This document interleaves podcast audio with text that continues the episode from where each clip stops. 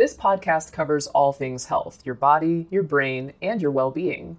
Each week, we'll be joined by doctors as well as the occasional guest to talk about the health topics that mean the most to you. When you need mealtime inspiration, it's worth shopping Kroger, where you'll find over 30,000 mouthwatering choices that excite your inner foodie. And no matter what tasty choice you make, you'll enjoy our everyday low prices, plus extra ways to save, like digital coupons worth over $600 each week. You can also save up to $1 off per gallon at the pump with fuel points. More savings and more inspiring flavors make shopping Kroger worth it every time. Kroger, fresh for everyone. Fuel restrictions apply. Chronic kidney disease or chronic renal failure is a progressive, irreversible condition characterized by either a reduction in kidney function or kidney damage as a result of any cause that are present for more than three months. It is divided into stages based on the glomerular filtration rate, which is a measure of how well the kidneys are functioning. It shows the flow rate of filtrate through the glomerulus of the nephron into the Bowman's capsule and ultimately through the renal tubules. The stages are labelled 1 to 5, with two groups in stage 3. The definition of a reduced GFR is below 60 millilitres per minute, but in groups 1 and 2, the GFR may actually be above 60, but there is evidence of kidney damage. End stage renal disease is classed as a GFR below 15, or the need for renal replacement therapy, like dialysis or renal transplant. Kidney damage can be defined as signs of damage seen on imaging or on testing, such as a high albumin to creatinine ratio, which is a measurement of the amount of protein lost in the urine. In fact, in combination with GFR, these patients are divided into three further groups based on the albumin creatinine ratio, with higher values indicating more damage and an increased likelihood of progression. Initially, chronic kidney disease may not cause many problems, and it is often asymptomatic. However, as it progresses, it brings with it several significant complications. These can include an elevated cardiovascular risk, where these patients are 5 to 10 times more likely to die from cardiovascular disease than end stage renal disease. The risk of stroke has been found to increase as the GFR lowers by around 7% for every 10 milliliters per minute lost. This may also be the result of CKD contributing to hypertension, as well as being caused by it. This can be due to activation of the renin angiotensin aldosterone system and can also be because as the disease progresses, the kidney is less able to excrete sodium, leading to retention and subsequent fluid overload. Signs of fluid overload could be dyspnea due to pulmonary edema or effusion, and peripheral edema or ascites. Anemia is also common, which contributes to dyspnea and can come from a reduction in erythropoietin from the kidney, which stimulates red blood cell development. It can also come from anemia of chronic disease due to a persistent inflammatory state and also a predisposition to iron deficiency. Patients can therefore experience symptoms of tiredness, lightheadedness, and shortness of breath.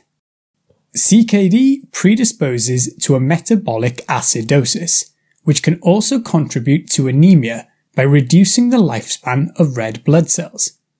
Acidosis happens because of increased bicarbonate excretion and a reduced ability to secrete acid. Linked to acidosis, there is a higher risk of hyperkalemia because at low GFR levels, there can be a difficulty in excreting potassium, therefore levels build up.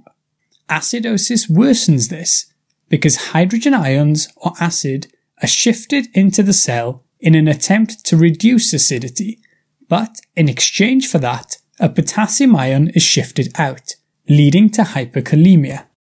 There are consequences to the bones as well. The acidity can worsen osteoporosis, but also the kidney plays an important role in calcium and phosphate regulation because it produces 1 alpha hydroxylase, the enzyme that activates vitamin D. Ultimately, reduced kidney function means low levels of calcium and therefore higher parathyroid hormone levels, which can impact bone remodeling.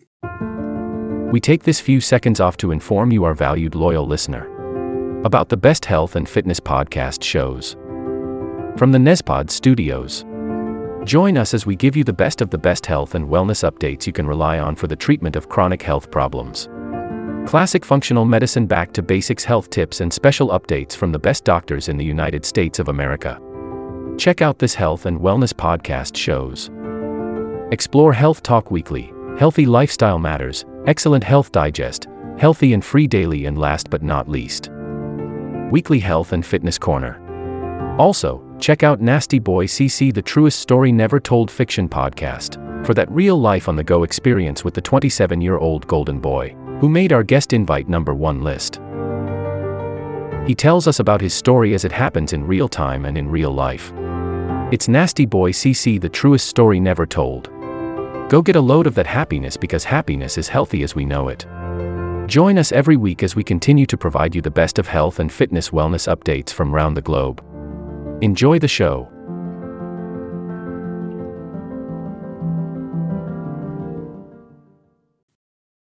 The kidneys play a role in excreting urea.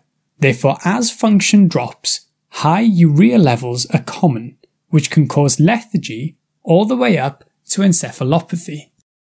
The most common cause for CKD is type 2 diabetes, which makes up between 30 and 50% of cases. Type 1 diabetes is less commonly the cause, at only 4%. The second most common cause is hypertension.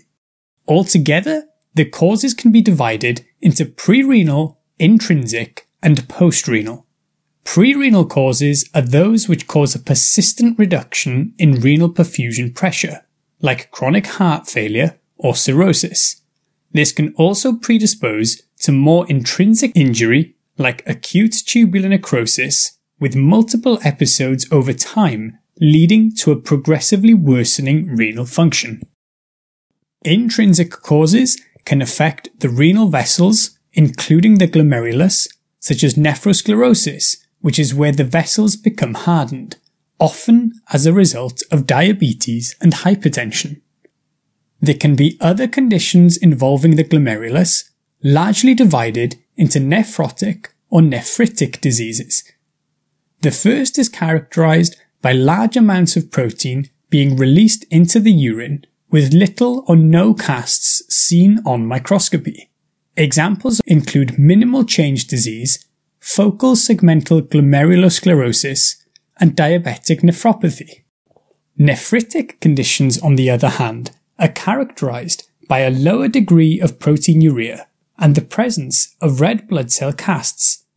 Examples include post-streptococcal glomerulonephritis, IgA nephropathy, or anti-GBM disease, also known as Goodpasture syndrome. Diseases that affect the renal tubules or interstitium are also intrinsic causes, such as polycystic kidney disease, sarcoidosis, and in some cases, nephrocalcinosis, where there is a deposition of calcium in the kidney, leading to damage. Chronic obstruction to the urinary flow may also lead to chronic kidney disease, including benign prostatic hyperplasia, extrinsic or intrinsic tumours, or even recurrent nephrolithiasis, better known as renal stones. In acute kidney injury, the damage to the kidney is usually short term and is reversible, whereas in chronic kidney disease, the underlying cause is typically sustained, leading to progressive fibrosis, scarring, and therefore irreversible dysfunction of the renal structures. The general process is the renal insult leads to recruitment of extrinsic inflammatory cells, which also recruit and activate fibroblasts, these deposit extracellular matrix and disrupt the normal renal architecture. There is also a loss of native renal cells through necrosis and apoptosis, further disrupting the normal renal architecture. As the structure changes, the kidney becomes less able to carry out its normal functions. It is estimated that 10 to 14% of the population suffer from chronic kidney disease. Non-modifiable risk factors for the progression include older age, male gender, and non-Caucasian ethnicity, while modifiable risk factors include hyperglycemia, hypertension, proteinuria, obesity, and smoking. The progression is variable, however, has been found to typically be faster in patients with diabetic nephropathy or in patients with hereditary or acquired nephropathies. For a diagnosis, according to the Kidney Disease Outcomes Quality Initiative, patients should be tested three times over a three month period with at least two out of three results fitting a diagnosis of CKD. The estimated GFR from kidney function tests is a large part of the diagnosis and should be correlated with the clinical history and previous results to determine whether it is an AKI or CKD. Creatinine clearance is often used, however, more accurate methods, including cystatin C, can also be options. Proteinuria should be assessed, typically an early morning sample of urine looking at the albumin to creatinine ratio. A urine dip can help identify microscopic hematuria, and urinalysis, including microscopy, can identify urinary casts, which may point towards an intrinsic cause. Imaging also has a role. An ultrasound can show features that suggest CKD rather than AKI, such as smaller kidneys, increased echogenicity, and reduced cortical thickness. It can also help to identify some structural causes, including cysts and hydronephrosis from obstructive causes.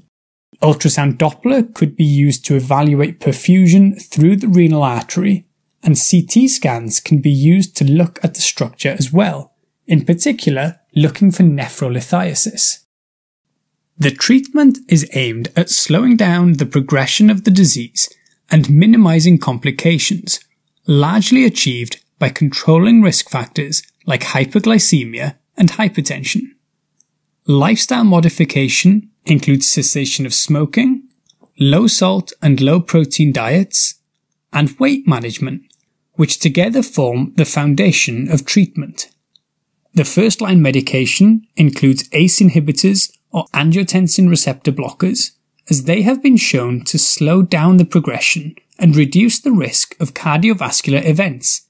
They help to reduce the blood pressure and can reduce damage to the nephron by exerting a vasodilatory effect on the efferent arteriole, reducing intraglomerular pressure. In the AKI video, ACE inhibitors and angiotensin receptor blockers were listed as a potential cause of AKI for this reason. More recently, SGLT2 inhibitors like dapagliflozin have been shown to improve mortality in CKD and are also considered first line, even in patients that already have good glycemic control. Metformin is normally also included in patients with poor glycemic control, but doses need to be adjusted in worse kidney function. It can exacerbate acidosis. There is often the initiation of lipid reducing medication, like statins, to help further reduce cardiovascular risk. In more particular cases, additional medications like GLP 1 agonists for hyperglycemia, calcium channel blockers for hypertension, and antiplatelet medication to further reduce cardiovascular risk are used. Anemia may be treated with iron supplementation and erythropoietin. However, the target range is typically 90 to 120 milligrams per deciliter of hemoglobin, as pushing for higher values can actually reduce survival. Phosphate binders and calcium supplementation may be added to aid bone remodeling. Renal replacement therapy is where the function of the kidneys is replaced by other methods. Generally, it is the later stages that require this, However, it is not fixed on the GFR. The mnemonic AEIOU can help you remember some indications. Severe acidosis or electrolyte imbalances, intoxication including drugs, overload, and uremic symptoms. This could be extracorporeal dialysis, like hemodialysis or hemofiltration, where blood is taken out of the body and undergoes diffusion or filtration in another machine before being returned to the body. Or it could be peritoneal dialysis, where dialysis fluid is placed into the peritoneal cavity and changed at intervals. Renal transplant is also considered to be a form of renal replacement therapy.